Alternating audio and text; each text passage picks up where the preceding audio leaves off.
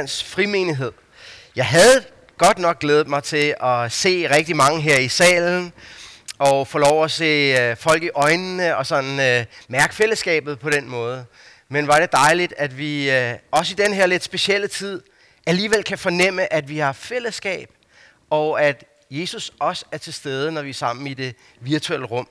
Så øh, jeg glæder mig til at dele lidt ud fra dagens tekst med dig i dag, med jer i dag, der sidder hjemme i stuerne, måske lige er gnedet søvn ud af øjnene og har fået en kop kaffe, og nu er med til at sætte fokus på Guds nærvær og på det, som Gud også vil tale til os i dag. Vi har jo allerede set teksten illustreret i sådan en Lego-version, så jeg vil ikke læse den lignelse, som der er tale om her, nemlig lignelsen om arbejderne i vingården.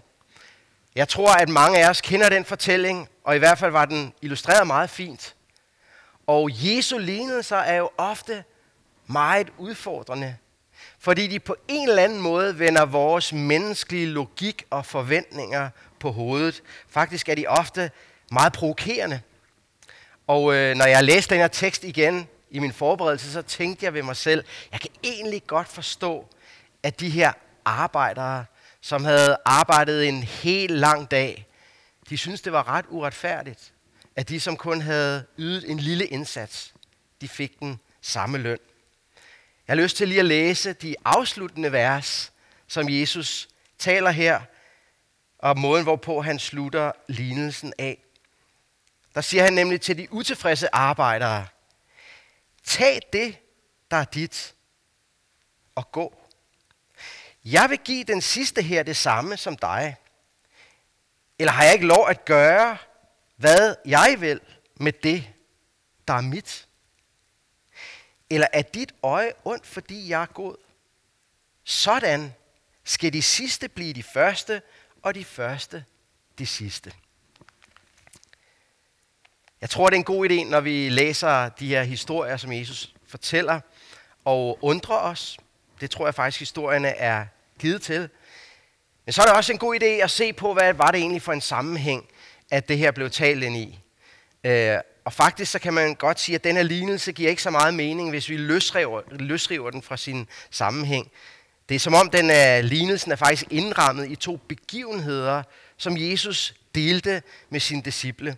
Så jeg kunne godt tænke mig ganske kort bare lige at riste op for os. Hvad er det egentlig for en sammenhæng, at den her lignelse blev talt ind i? Så lige umiddelbart før lignelsen, der har Jesus en meget interessant samtale, øh, og vi kender måske også beretningen, historien om den rige unge mand, der kom for at søge Jesu råd.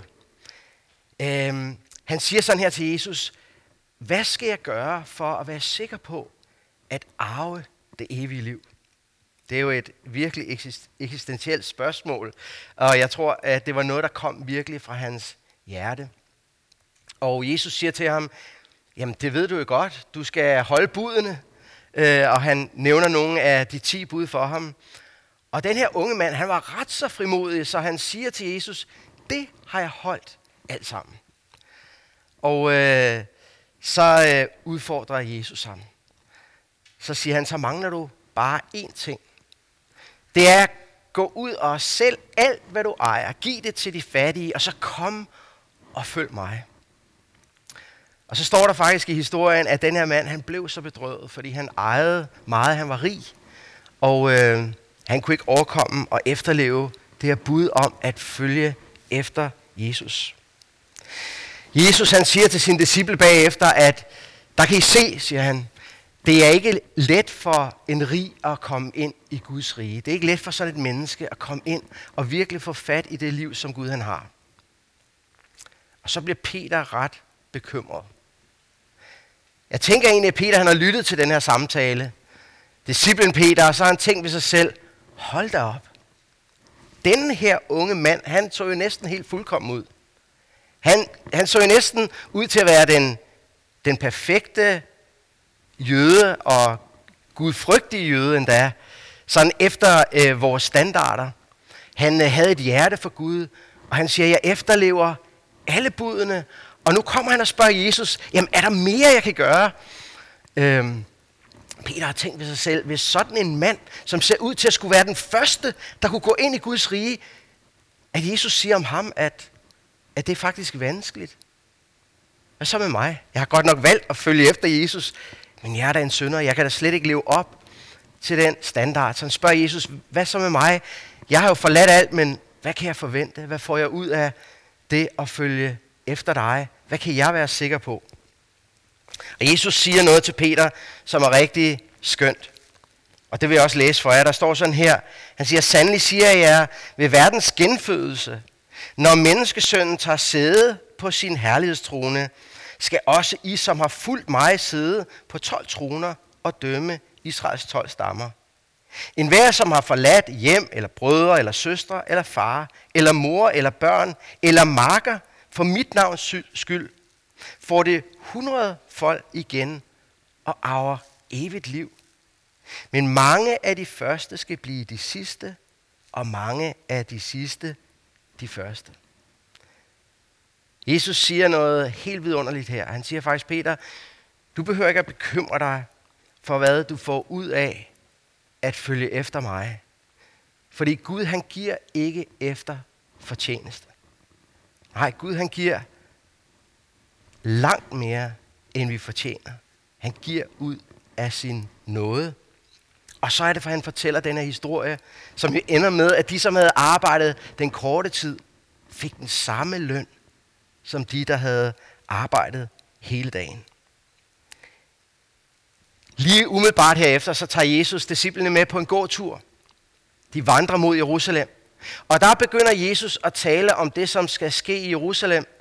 Han taler om, at nu kommer tiden, hvor jeg skal blive taget til fange, jeg skal blive pint og plaget, jeg skal korsfæstes, og på tredje dagen, der skal jeg opstå igen. Og det er helt tydeligt, at disciplene, de kan ikke gribe det, som Jesus siger. De har jo nogle helt andre forventninger. Nu skal Jesus jo blive konge.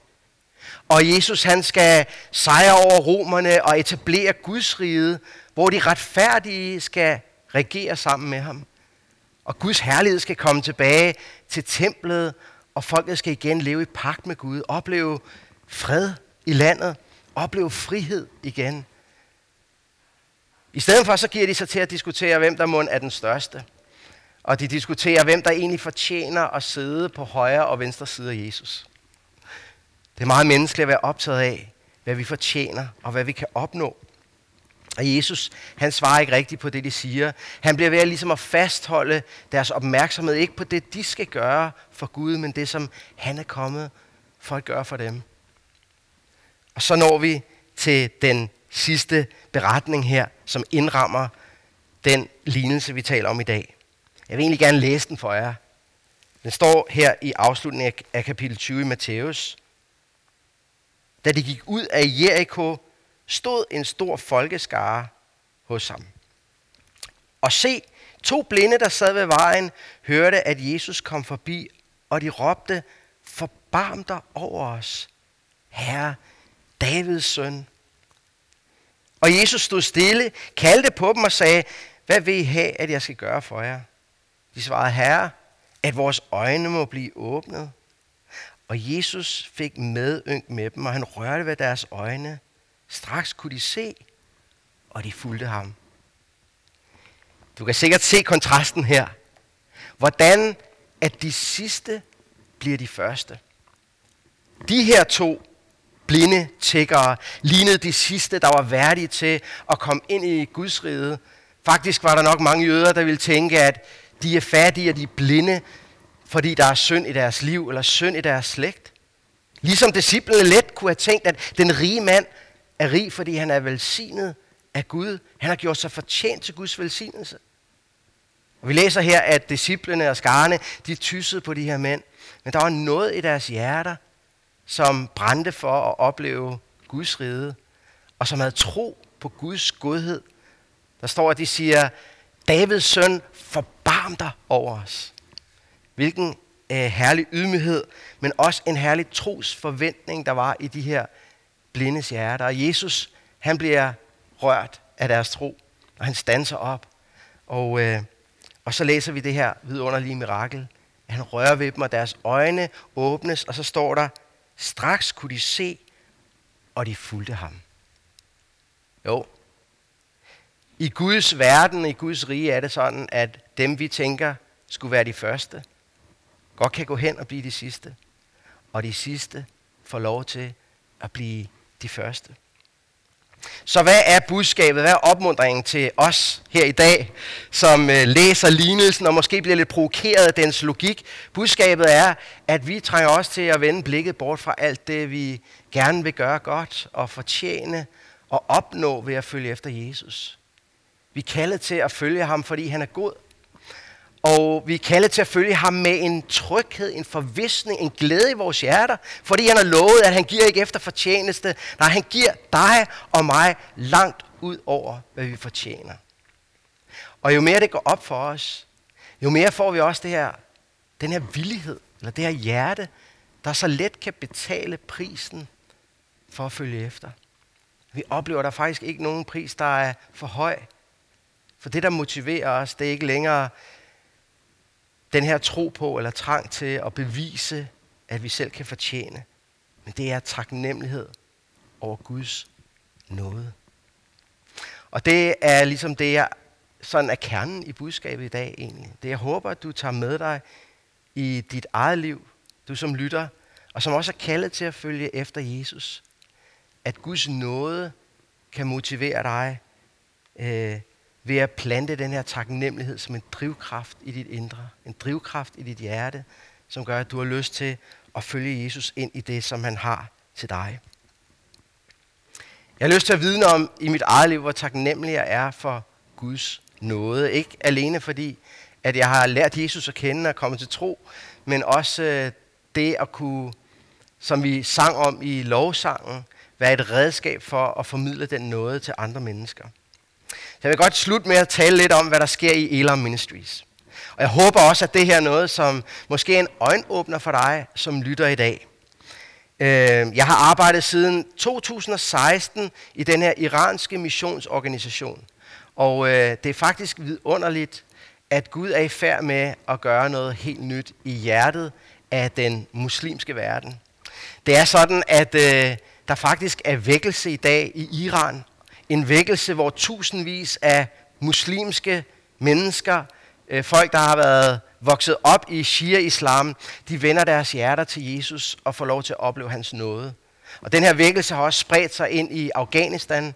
40 procent af afghanerne taler også det persiske sprog, taler farsi, og øh, de er også begyndt at åbne sig for evangeliet og søge Jesus, og kirken vokser med meget stor hast. Faktisk så tror man, at øh, eller det er en, et estimat, at den persiske kirke i vores tid er den stærkest voksende kirke på kloden. Og den her vækkelse, den begyndte i øh, 1979.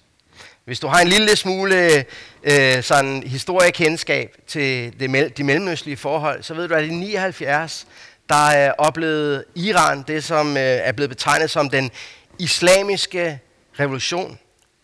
Øh, efter at have været kongedømme i rigtig mange år, så blev øh, Iran overtaget af nogle muslimske præster, som væltede kongen og øh, indførte det her teokrati. Og vi kan egentlig godt sige, at det var det første land i verden, der egentlig oplevede sådan en radikalisering. Det, som er sådan trusselsbillede for os alle sammen i dag, også i Vesten. Det startede egentlig i Iran i 1979. Og selv i dag er det i det iranske folk de lever under et regime, som nok er det mest radikaliserede. Faktisk er Iran det eneste muslimske land, som ikke har en sekulær regering, men som er styret direkte af de her muslimske præster. Men paradokset er, at lige præcis i kølvandet på den her revolution, der begyndte mennesker også at vende sig til Jesus. Det er meget markant at øh, tale med de mennesker, som levede i Iran under revolutionen. Jeg har flere kolleger, som øh, var, var der og oplevede, hvordan atmosfæren forandrede sig. Der kom et mørke ind over landet. Der kom frygt ind over landet. Der kom undertrykkelse ind over landet. Og det gjorde noget ved den iranske folkesjæl. At det var som om, de pludselig så islams sande ansigt. Sådan vil de selv sige det. Og de blev skuffet over religion. De blev såret af det, de oplevede. Der skuffede forventninger. Så på en måde så er de færdige med islam, eller færdige med det religiøse system, det regime, som, som øh, leder dem, og hvor al retorik ligesom er indlejret i det islamiske, den islamiske verdens forståelse.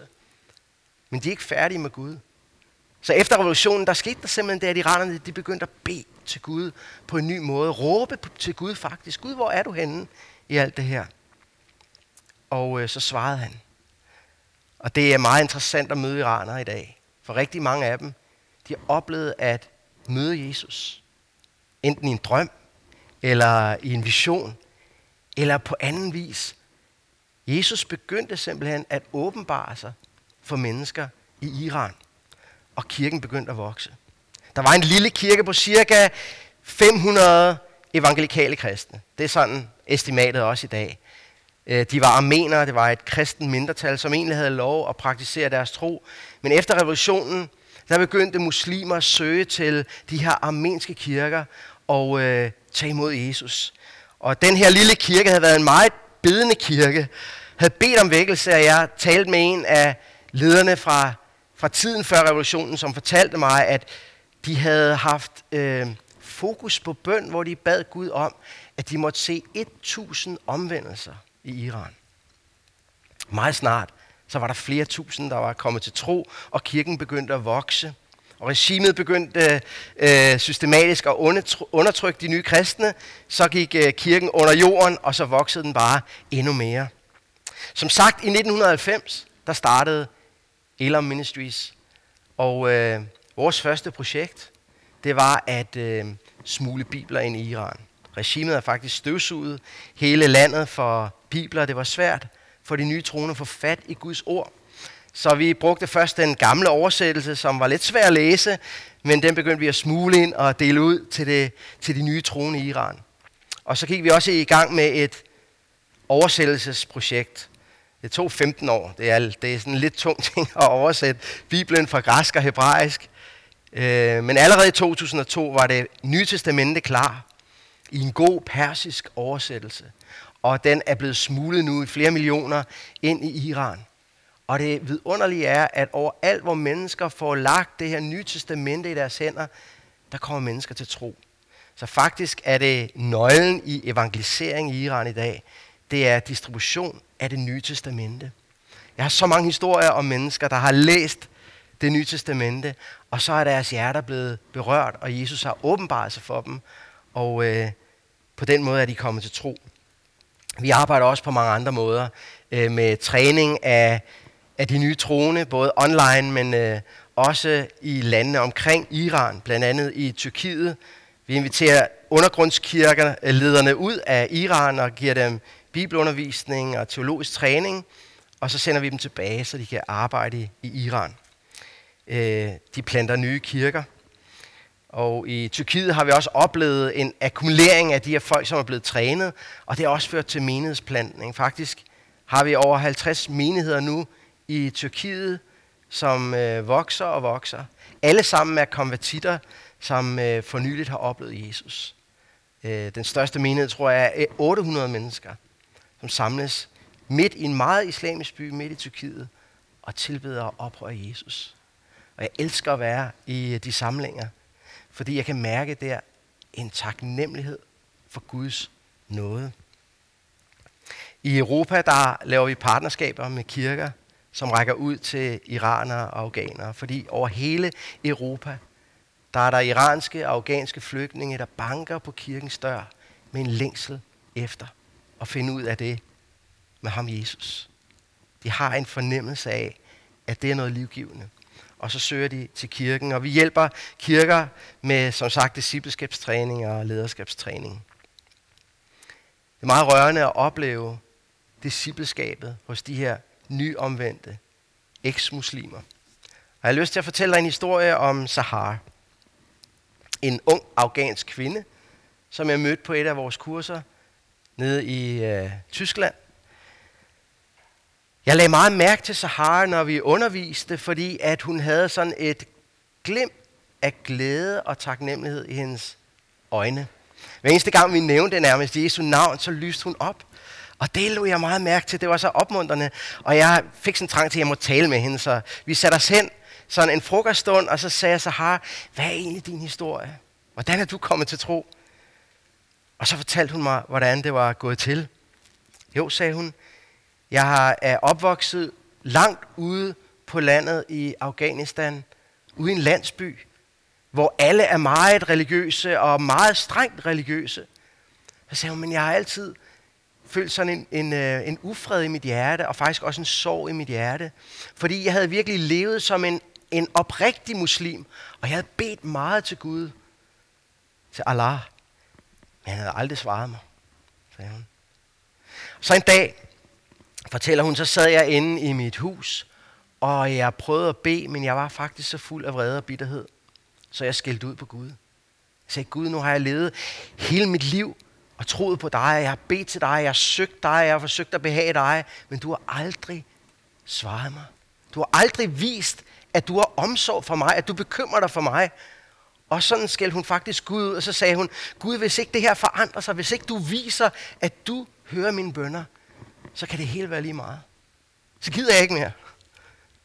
Det er meget menneskeligt at reagere på den måde. Og så siger hun, mens jeg sad og bad, så pludselig skete der et eller andet i atmosfæren. Der var noget, der kom nær, og jeg blev helt stille og berørt af det. Og så pludselig så hørte jeg en stemme, der talte til mig. Jeg kunne ikke se nogen, men jeg hørte en stemme, og han sagde meget klart til mig, så har kom og følg mig. Og siger hun, da jeg hørte den stemme, der vidste jeg, at det var Jesus Kristus, der kaldte på mig. De siger, I søjer mig sig. Messias, Jesus, Messias. Han kaldte på mig. Jeg kunne ikke rigtig forstå, hvordan kunne hun vide det. Det må være Helligånden, der åbenbarede det for hendes hjerte. Men hun sad der og lyttede til det, det kald, og så sagde hun til Jesus, ja, det vil jeg. Simpelthen ud fra den atmosfære af, at nu var Gud kommet nær. Og hun sagde, det forandrede alting for mig den dag. Fordi Jesus han blev hos mig. Og jeg begyndte at bede til ham og, og bare nyde den der oplevelse af, at, at Gud pludselig var nær i mit liv. Det blev meget hurtigt kendt i landsbyen, at Tahar var blevet en kristen, hun var blevet anderledes. Og det tog de meget ilde op. Faktisk hendes onkel mobiliserede øh, mændene i landsbyen, og de øh, tog hende til fange, og så øh, slog de hende og mishandlede hende så voldsomt, at de faktisk var sikre på, at hun ville dø af det. De slæbte hende i håret igennem landsbyen ud til en brønd, der lå uden for landsbyen, og der smed de hende ned i den her brønd. Jeg tror, hun sagde til mig, at den var vist nok 8 meter dyb. En brønd, hun ikke kunne komme op af. Og der efterlod de hende for, at hun skulle afgå ved døden. Hun fortalte mig, at jeg, jeg ved ikke, hvor længe jeg lå der i brønden. Måske to døgn. Jeg var inde og ude af bevidsthed. Men så kom hendes mand ud til brønden, sådan snigende ud om natten, og hjalp hende op af den her brønd. Og, øh, og han skjulte hende i, i al hemmelighed. Øh, kom hun så, og da hun havde fået det godt nok, så sagde hendes mand til hende, ved du hvad, Sahara, du kan ikke blive her i Afghanistan. Det er alt for farligt for dig. Du er nødt til at flygte. Og jeg ved, at dit største ønske det er at få en bibel. Og lære din Jesus at kende ved at læse hans ord. Så jeg vil gerne hjælpe dig til Iran. Og så øh, forhåbentlig kan du finde en bibel der. Jeg ved ikke, hvorfor han tænkte det, men mange afghanere flygter i første omgang til Iran. Det siger måske meget om Afghanistan, for de fleste flygter fra Iran. Men afghanerne, de øh, ser det nogle gange som første skridt på vejen væk fra en meget, meget vanskelig situation. Så en lang historie kort, Sahar, hun kom til Iran, og en dag gik hun rundt i Teherans gader, og der møder hun en af vores evangelister, som giver hende det nye testamente. Og senere så fik hun hele Bibelen, og hun begyndte at læse og lære Jesus at kende som skrifternes Jesus. Og nu var hun flygtet videre og sad i Tyskland og fortalte mig den her historie, og jeg var dybt rørt. Jeg kunne se stadigvæk mærkerne, arne på hendes arme. Hun havde kort, kortærmet bluse på. Og så afslutter hun sin fortælling ved at sige sådan her, Kenneth, jeg har lidt rigtig meget, efter jeg blev en kristen. Men, sagde hun, det har været det hele værd. Og jeg kunne næsten ikke tro mine egne ører. Det har været det hele værd.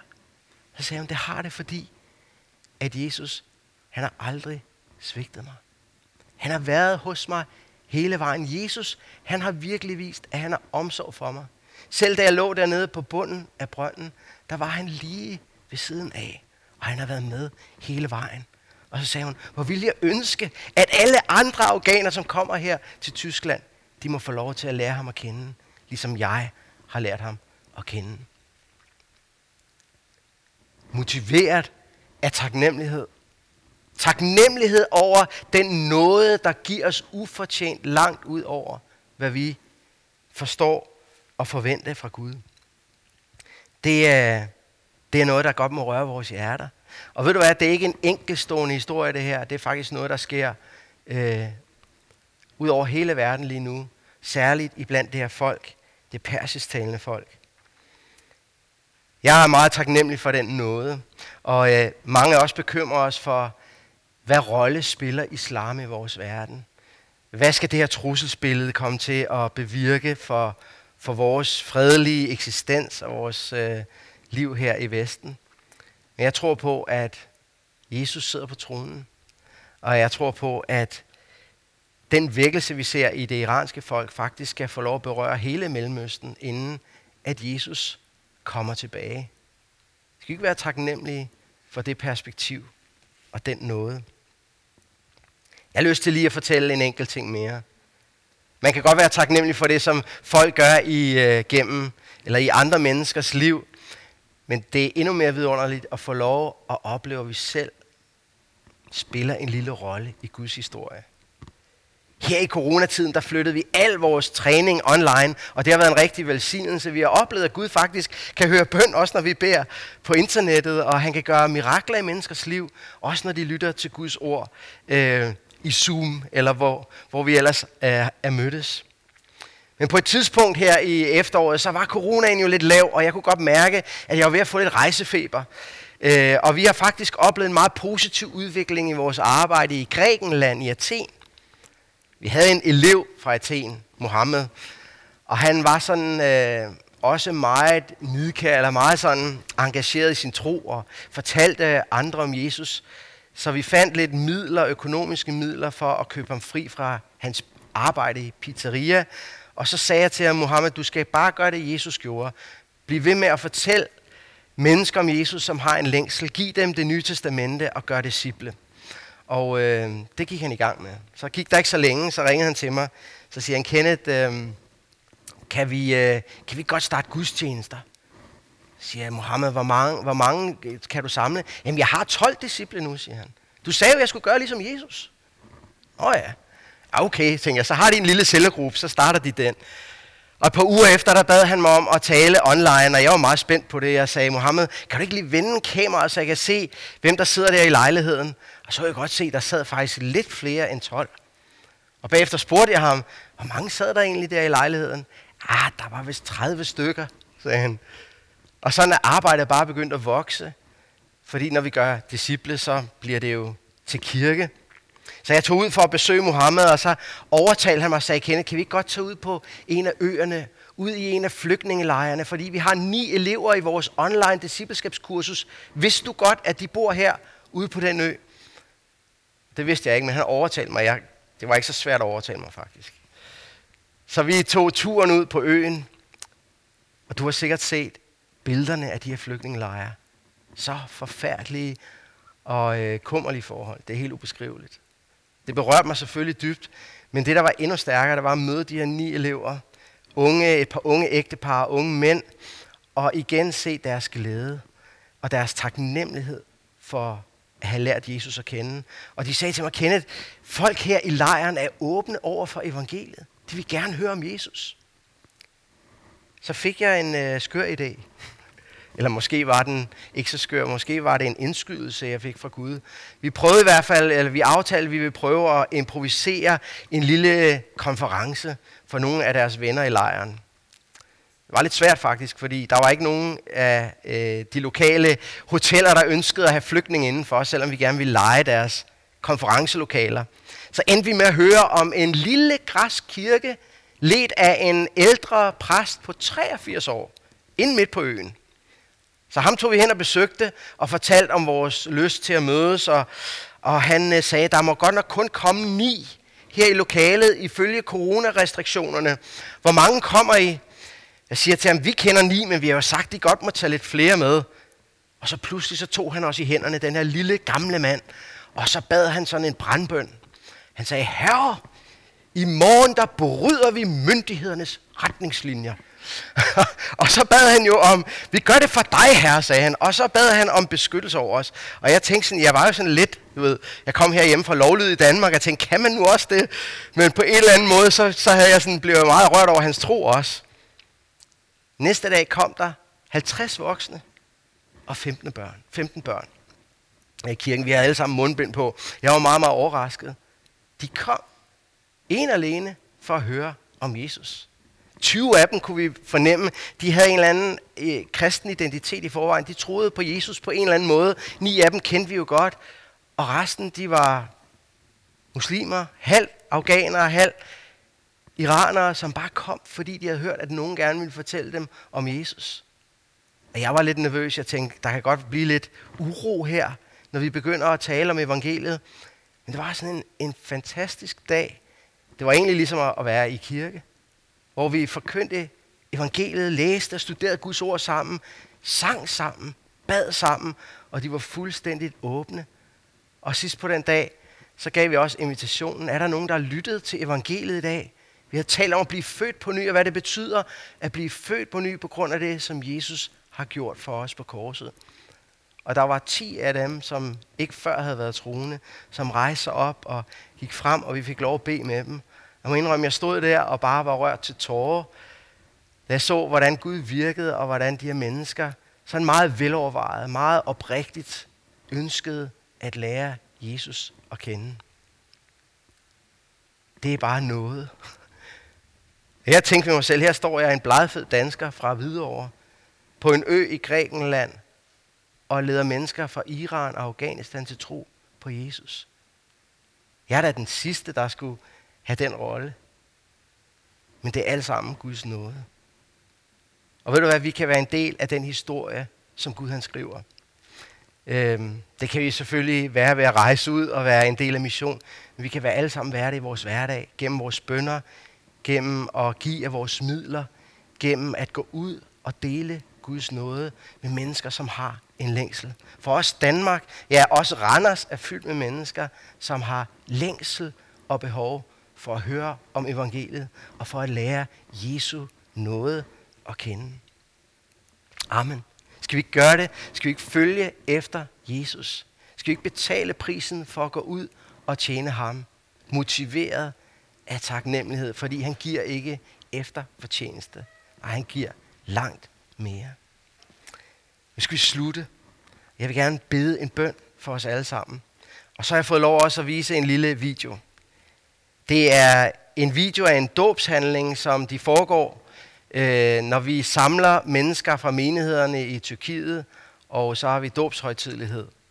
Og jeg ved godt, at øh, det ikke er en barnedåb her. Øh, Kronjyllands frimenighed, der er i vant til at have døbefonden i spil her, og de små børn bliver døbt. Og det er en fejring. Det her er en lidt anderledes form for dåb. Den er måske ret lavkirkelig, den foregår i en swimmingpool.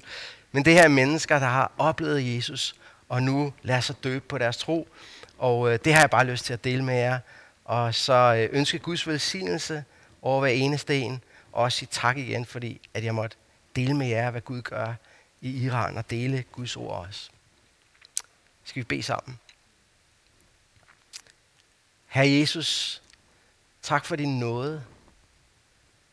Tak for dit ord til os i dag. Tak, at du giver ud af din godhed og ud af din barmhjertighed. Og tak, at du lærer os, Herre, at, at tage imod den nåde og hvile i den nåde, at du giver os langt mere, end hvad vi fortjener. Og far, jeg beder om, at det må røre vores hjerter i dag. Det, du gør i din nåde i vores liv og i andre menneskers liv. Og det, du også kan og vil gøre igennem vores liv.